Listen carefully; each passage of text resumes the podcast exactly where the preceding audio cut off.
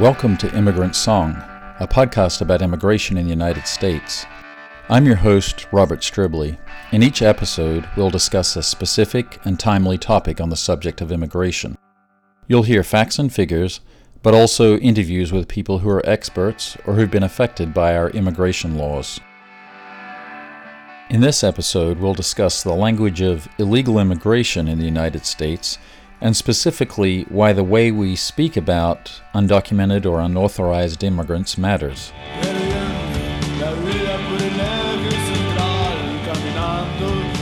How we talk about illegal immigration is important, so it shouldn't surprise us that, collectively, we've come up with many different ways of describing those people who immigrate illegally to the United States, ways which reflect our personal biases and beliefs. If we take a closer look at some of these terms, maybe we can determine what it is we're trying to accomplish with these different labels and whether we really want them rolling off our tongues. First of all, let's look at the term illegal immigrant.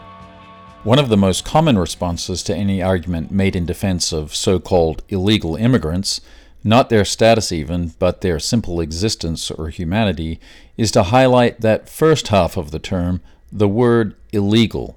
In the original essay this episode is based upon, I referred to some examples from Facebook and Twitter. Try focusing on the first word, illegal, said a commenter on Facebook. They are criminals by definition. Why is this so hard for the freaking liberals to understand? A commenter on Twitter. Illegal immigrants equal immigrated illegally by sneaking over the border. Case closed. The mystery is solved. And another one from Twitter. Illegal, the opposite from legal means they're breaking the law to me simple and clear. That's a mere sampling of many responses from individuals on social media who believe they've pulled a trump card, no pun intended, by pointing out that all illegal immigrants are criminal in nature simply due to their presence.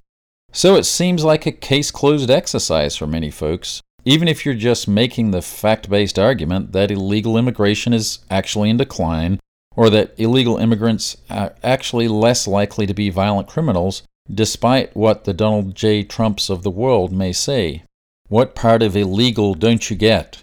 That's the gist of what you'll hear most often. It's worth stating explicitly that having sympathy for unauthorized immigrants is not the same as encouraging or even condoning illegal immigration. Defending such immigrants against racist stereotypes isn't congruent with open borders and no penalties for breaking the law, Saying those things are all equal is simply inaccurate, a rhetorical sleight of hand. It's often presented as what we call a straw man argument. Donald Trump, along with many right wing politicians and pundits and commenters, roll out this tired trick daily. All this aside, however, referring to all such immigrants as illegal immigrants also happens to be lawfully untrue. What do I mean by lawfully untrue? Well, factually, only 60% of illegal immigrants arrive here illegally by avoiding border patrols or fabricating documents. The remaining 40% come here legally but overstay their time here. What's the difference, you say? The difference is the United States government does not consider the latter criminal behavior. That's right. It's a civil offense, not a criminal offense. So the argument that all illegal immigrants are criminals is actually factually incorrect. This is the difference between what is referred to as improper entry versus unlawful presence. So, a broad term like illegal immigrant doesn't serve us well because it conflates two meaningfully different groups of people, one of which has engaged in no criminal activity. Additionally, if the first action we described is still considered a crime, it's a crime punishable by no more than six months in prison and a maximum $250 fine. For comparison, a first time possession charge for heroin at the federal level is one year in prison and a $5,000 fine. A typical state charge for the sale or distribution of heroin can get you up to life in prison, more than 10 to 15 years, and a $100,000 fine. So, our judicial system apparently considers either of those offenses far more serious crimes than crossing the United States border illegally. Justice Anthony Kennedy underlined this distinction back in June 2012 when he wrote the majority opinion for the ruling on Arizona's draconian immigration law, SB 1070. He concluded that, as a general rule, it is not a crime for a movable alien to remain in the United States. Later that year, the Pulitzer winning reporter Jose Antonio Vargas summed up his thoughts on our use of the terms illegal and illegal immigrant in a brief but poignant piece, which also called for the media to stop using those words. He pointed out that the Miami Herald stopped using the term, replacing it with undocumented immigrant as far back as 2003. So did the Huffington Post in 2008, and the San Antonio Express News in 2010.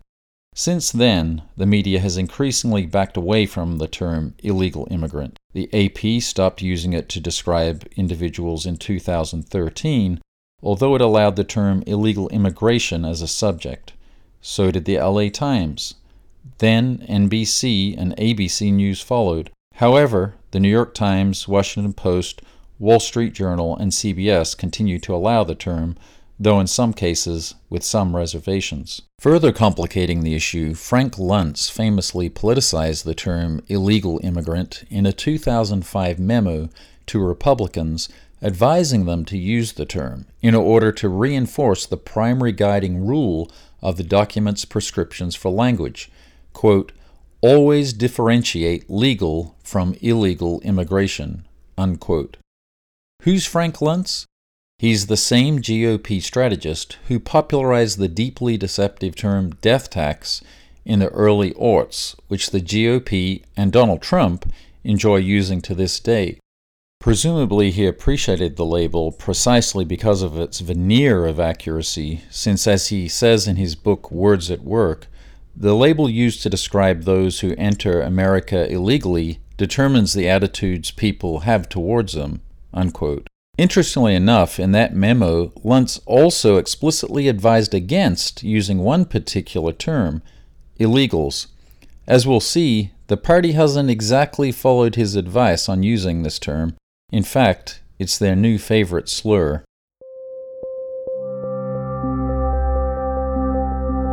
And I said, we need to build a wall, and it has to be built quickly. And I don't mind having a big, beautiful door in that wall so that people can come into this country legally. But we need, Jeb, to build a wall. We need to keep illegals out. That was Donald Trump, of course, in the GOP debates in the months leading up to his election. Let's talk about that term, illegal. Shortening illegal immigrant to illegal only makes the use even more questionable it may seem a logical move.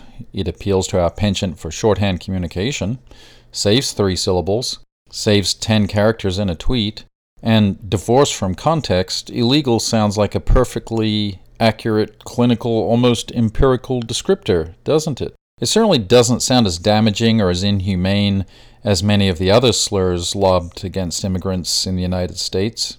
Mucker, for the Irish in Boston, for example, another word that I won't include in this podcast was used to describe the Irish as well. WAP for Italian immigrants, which is sometimes said to stand for without papers or without passport. It does not. Wetback or berry picker for Mexican immigrant workers. Hunky or bohunk for Polish and other immigrants from Eastern Europe. Kike for Jewish immigrants, which alludes to Jews signing their immigration papers with an O.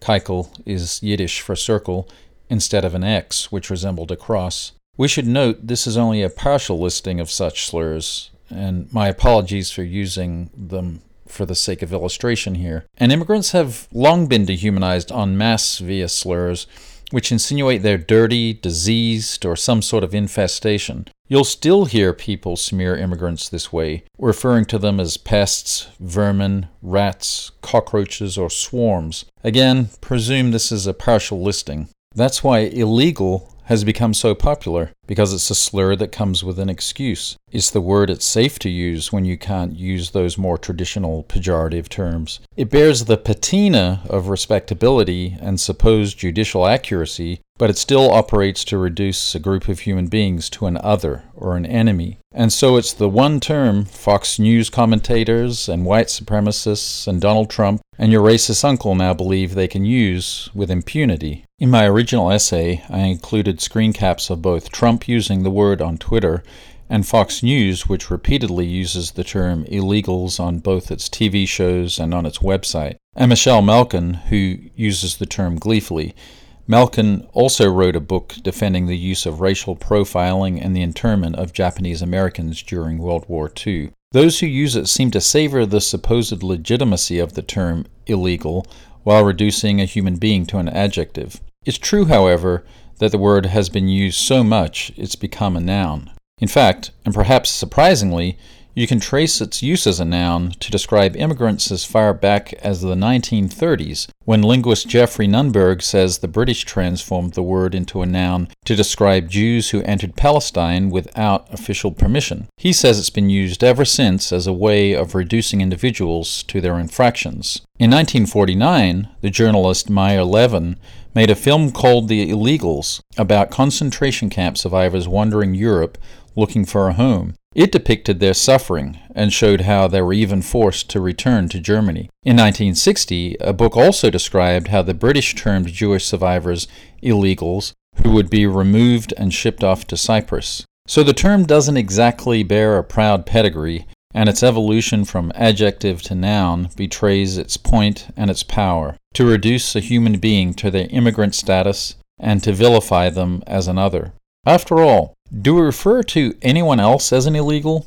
Rapists, murderers, grifters, counterfeiters, drug dealers, tax cheats, Ponzi schemers? Nope. Maybe we should remember the words of Elie Wiesel No human being is illegal.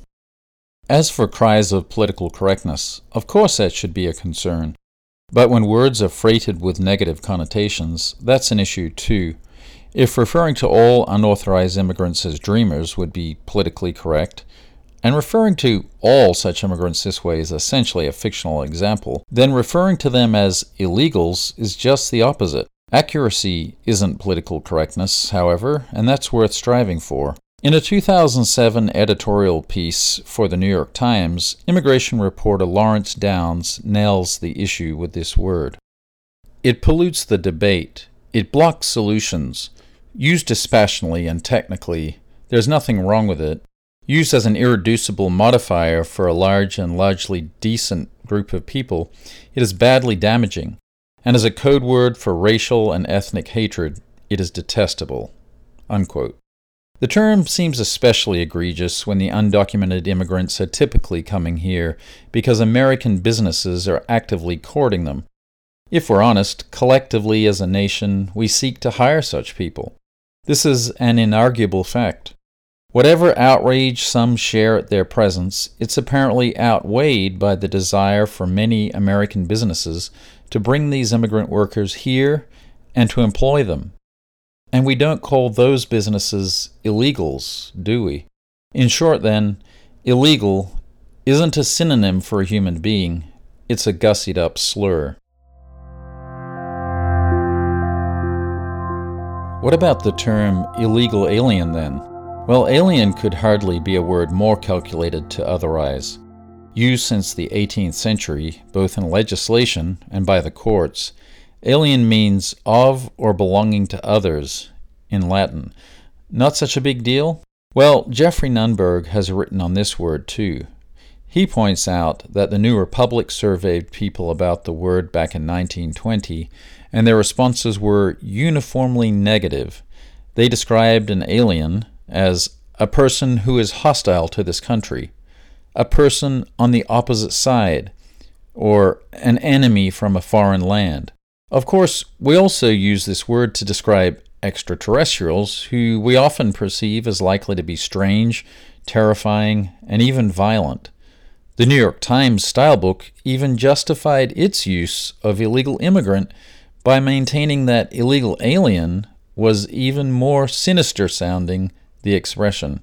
Tracing its origins in United States law also reveals some disturbing twists. Its first federal use here came when we developed legislation to determine who could become a citizen. Who are these lucky select aliens? Only those who could be described as, quote, free white persons. Yes, that was actually codified in our 1790 Alien Naturalization Act, enacted by Congress in that year. Nunberg also points out that the term alien is, quote, far more likely to be used to describe Mexicans and Central Americans than Europeans. He says, the tens of thousands of Irish and Poles who are in the country illegally are almost always referred to as immigrants, not aliens. He eventually suggested that when we say alien, what we really mean is brown people who snuck in. We can be grateful our use of that term continues to decline. If we're trying to be fair but accurate, what terms might we use then? Jose Antonio Vargas, the Pulitzer winning writer I mentioned earlier, is also the founder and CEO of Define America, a nonprofit that fights injustice and anti immigrant hate through the power of storytelling. I asked him which terms he believes are appropriate to describe these immigrants. Both undocumented and unauthorized work, he said. Illegal does not because human beings are not illegal. Actions are illegal, not people. Keeping in mind, then, that language changes, so the connotations of specific words or phrases can be fluid over time, let's examine these terms, which both media professionals and immigrant advocates have settled upon undocumented immigrant. Many conservatives complain that this term is politically correct, as it allegedly intentionally obscures the fact that such immigrants are here illegally. It is considered euphemistic, a point the New York Times was still arguing in 2012 too. It implies some believe that all such immigrants lack is the right paperwork and that no illegality is involved. With that in mind, undocumented immigrants might best be used for those immigrants who entered the United States legally but allowed their visas to expire, since the government doesn't consider them to have committed a criminal action. On the other hand, as detailed above, you could argue that categorizing an immigrant as illegal for a one time action, perhaps perpetrated many years ago, is not just dehumanizing, but it's also inaccurate. The opposition might argue that these immigrants live in a continuous state of illegality. That seems very black and white to them, but is it? What about the children of these immigrants, or children born to one illegal immigrant and an American citizen? What about the fact that our government has typically tolerated their presence and that companies knowingly employ them? What about those who have already lived here for decades and have lived otherwise immaculate lives from a law abiding perspective? You can only paint this situation as black and white if you're willfully trying to oversimplify it or if you're simply unaware of all these nuances. Unauthorized immigrant. The difference between unauthorized and undocumented immigrant may not seem obvious at first, but there is a distinction. It allows for the possibility of a, quote, illegal status without assuming illegality, and more importantly, doesn't carry the baggage of that other increasingly loaded term. Writing in The New Yorker in 2016, Jeffrey Toobin responded to critics of his earlier writing by agreeing that he could no longer use the term illegal immigrant when writing about immigration policy. Although his intention was to mute the political content of the language and to be straightforward, he weighed his intention against the argument that the term isn't always accurate and the fact that the term is increasingly perceived as a pejorative. He concluded that the term was in fact more disruptive than he had realized, potentially drawing too much attention to itself. His ultimate decision he would no longer use that term. He believed that unauthorized is a more accurate term than undocumented or illegal. In a New York Times editorial back in 2007, Lawrence Downes also concluded that unauthorized was a better term than illegal or even undocumented since it contains, quote, the possibility of reparation and atonement and allows for a sensible reaction proportional to the offense. So, if that term illegal immigrant is arguably problematic, why did I ever use it in my writing? A fair question. Like Toobin, I used it partly because it seemed technically correct. Turns out it isn't always and I didn't intend any personal animus towards these particular immigrants. But to be honest, at the time, there was a second reason I thought was strategic. Although I don't like the term myself, I used it intentionally because if you omit any mention of illegality, some people will dismiss an entire piece solely on the belief that if you say undocumented immigrant, then you're being PC and dishonest. You're soft pedaling the issue. Arguably, I'm not going to win those folks over, as you can see in the comments of any of my previous pieces. However, I've always committed to never using the term illegal on its own, as I do believe it's a slur. I've also consciously avoided the term illegal alien. I understand that illegal immigrant was arguably similarly thorny, but I thought it allowed for some legitimate distinction. Now I tend to use undocumented and unauthorized. The latter may be the better term. It actually allows for that distinction while avoiding unnecessary and unkind baggage. Though I do use the term undocumented, it does seem to elide some nuances, at least when used universally. The answer may be to use either of these terms depending on the specific situation, to aim for accuracy that way. I'm happy to listen to those closest to and most affected by the subject, people like Jose, for ongoing input on the subject. Otherwise, aiming for nuance and accuracy, as well as humanity, certainly seems the better route, rather than galumphing along, haplessly dispensing harmful generalizations like those the term illegal ensures.